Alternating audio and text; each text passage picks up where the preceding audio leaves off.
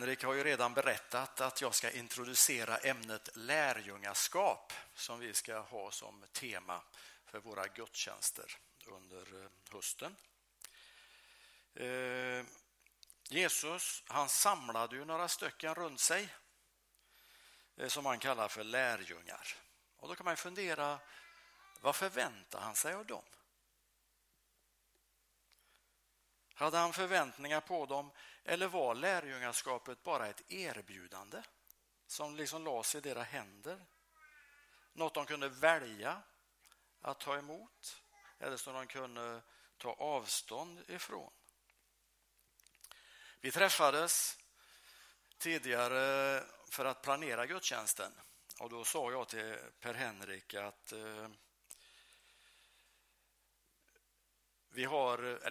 det sa kanske inte riktigt då, men ungefär. Att vi startar en alfakurs här 4 oktober, passar jag på att säga. Men när man har en alfakurs så brukar man säga att det är en grundkurs i kristen tro. Den kan man gå om man vill. Det är 10 veckor ungefär. Bra samtal och trevlig gemenskap. Men det är en grundkurs i kristen tro, och så tror jag att jag sa ungefär att jag skulle tänka mig att den här hösten skulle kunna vara en grundkurs i lärjungaskap. Alltså typ lite den tanken. Det lät ju bra. Men sen när man tänker mer på det där så inser man att lärjungaskap, det kan man ju inte ha någon kurs i. Lärjunge är inget som man kan utbilda sig till och bli färdig lärjunge, utan lärjunge, det är något som man är redan från dag 1. Och det fina med att vara lärjunge, det är att det är inga förkunskaper som behövs. Man behöver ingen arbetslivserfarenhet för att bli antagen. Man får komma som man är. Det enda som det handlar om, det är att se på Jesus. Hur gör han? Hur tänker han? Hur bemöter han människor? Vad ägnar han sitt liv åt? Och hur använder han sin tid? Vid ett tillfälle, det var innan jag fanns här i den här församlingen, så fick jag ett besök av en kvinna som tillsammans med sin man höll på att fundera på vilken församling ska vi välja. Det finns några olika att välja på. Och så kom hon för att ställa vissa då för henne och mannen viktiga frågor. De ville veta hur jag och församlingen tänkte i några saker. Sen valde de en annan församling. Och jag vet inte, men lite grann kunde det kännas som kanske var det en del av svaren var kanske inte snäva tillräckligt. Det var känslan jag fick. När vi läser om Jesus så ser vi att han snävar aldrig av. Han avgränsar inte och stänger folk ute som vi kan göra ibland. Han frågar inte efter övertygelser eller avkräver åsiktsförklaring. Det enda han säger, det är kom. Följ mig, säger han. Kom, följ mig. Och i kapitel 4 i Lukas evangeliet så berättas det om hur Jesus, han gjorde ju det jämt, får man känslan när man läser det, som han brukade. Han gick på gudstjänst när det var helg. Och så gjorde han den här dagen, Lukas 4. Och så kan man få känslan att han gjorde precis så som man inte ska göra, Per-Henrik. Det kan nästan kännas som att han tog bokrullen och tog en tumvers nästan. Han fick Jesaja bokrulla och så när han tittar så faller ögonen på ett ställe där det står Herrens ande över mig. Ty han har smort mig till att frambära ett glädjebud till de fattiga. Han har sänt mig att förkunna befrielse för de fångna och syn för de blinda. Att ge dem förtryckta frihet och förkunna ett nådens år från Herren. Det är ju som någon slags programförklaring för hela Jesu verksamhet. Och så tänker jag att om det är detta som Jesus pekar på när han talar om sitt uppdrag, då måste det vara detta som lärjungaskap handlar om. Lukas 4, vers 18-19, det glömde jag säga. Och då handlar det inte om att tänka rätt i vissa frågor. Att ha rätt åsikt till kvinnliga präster, samkönade relationer, dopfrågan eller andra lärofrågor. Det handlar om att vara med och befria människor. Att hjälpa dem som är utsatta och trängda. Det handlar inte om att skydda sina egna intressen. Bevaka sin egen trygghet eller bekvämlighet. Lärjungaskapet handlar om helt andra saker. Och jag hörde en berättelse, och som alla berättelser så har den säkert hänt. Det handlar om en liten kyrka i England i någon by, stad ute på landet. Det man hade som man var jätteglada för bredvid den lilla kyrkan, man hade en trädgård. Det var en kryddträdgård. Det fanns bänkar där som man kunde gå in och sitta, och det doftade ju fantastiskt den tiden på året. Man kunde sitta och lyssna på fåglarna. Det var helt underbart. Man var jätteglada. Sen hände det som ibland kan hända, att mitt emot kyrkan så är det en verksamhet som slår upp sina dörrar eller portar eller vad man gör. Det var en pub som började sin verksamhet.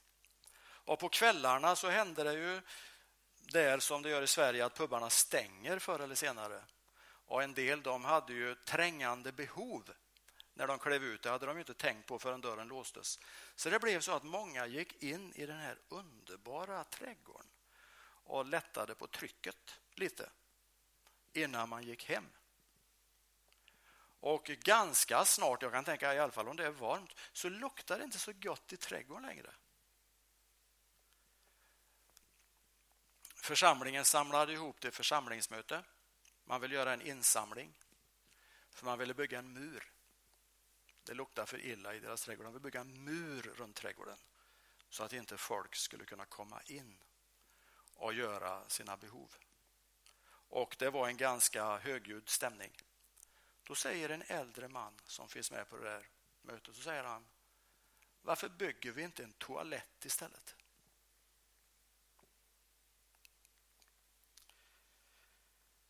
Och jag tänker att Jesus är nog inte den som skulle bygga muren. Jag tror att han är den som skulle bygga toaletten. Se folks behov. Om det nu är lite för ordvitsigt nästan där. Men alltså se saken på ett helt annat sätt.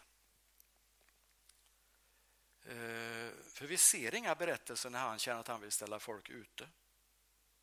Han vill finnas för alla dem som behöver honom.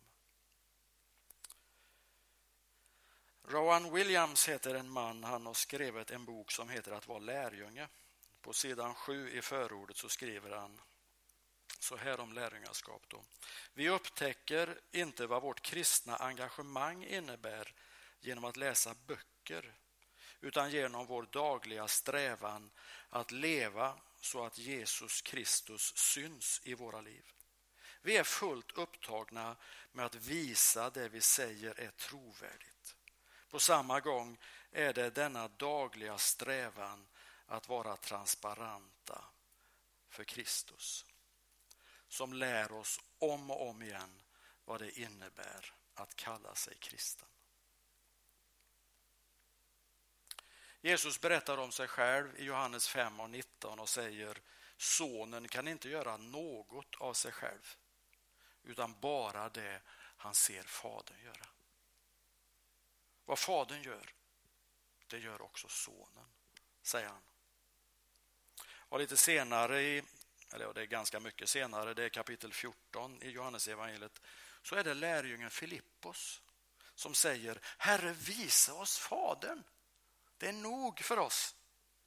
Och så svarar Jesus: så länge har jag varit tillsammans med er, och ändå känner du mig inte, Filippos. Den som har sett mig har sett fadern. Hur kan du då säga visa oss fadern? Och jag tänker att det är Det är det som är uppdraget att vara lärjunge. Att se på Jesus, att försöka leva på det sättet så hans liv blir synlig. Det handlar inte i första hand om att tro rätt och ha rätt åsikter. För tro, egentligen är det så att tro handlar ju inte om åsikter. Det blir så lätt det i svenskan. Kristen tro handlar inte om åsikter. Det handlar om att lita på Jesus, att förlita sig på Jesus. Det är det som kristen tro handlar om. Och lärjungaskapet handlar om att följa Jesus. Att låta hans liv bli tydligt och synligt i våra liv. Och därför så är det ju så viktigt att se på Jesus. Och hur gör man det?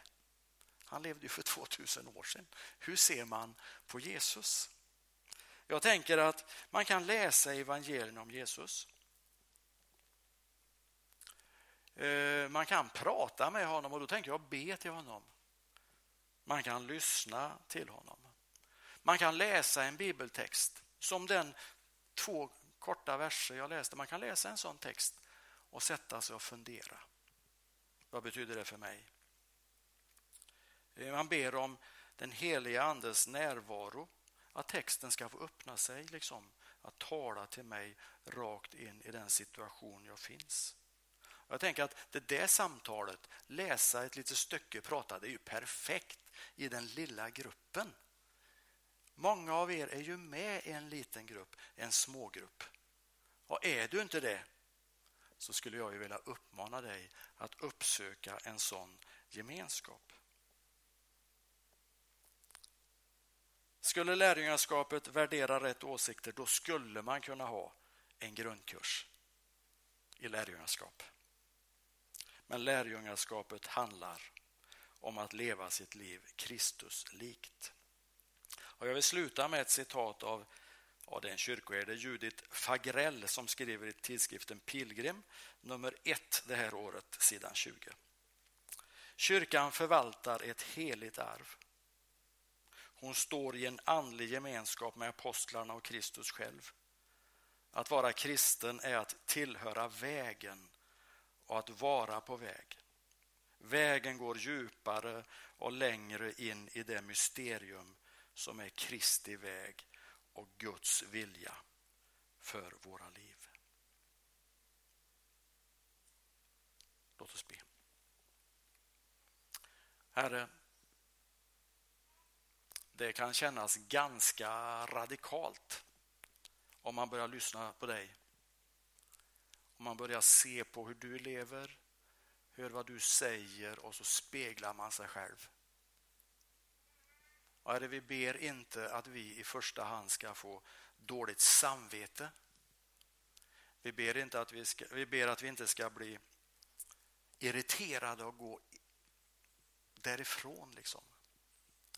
Utan Herre, hjälp oss. Hjälp oss att bli mer lika dig. Hjälp oss att se på varandra så som du såg på andra. Hjälp oss i den här gemenskapen att se den som kanske kom själv hit idag. Som behöver någon att prata med, någon som ser, någon som lyssnar. Förlåt oss när vi kollar in våra egna vänner. Bara. Gör oss omsorgsfulla, Herre. Och låt lärjungaskapet synas och märkas i våra liv.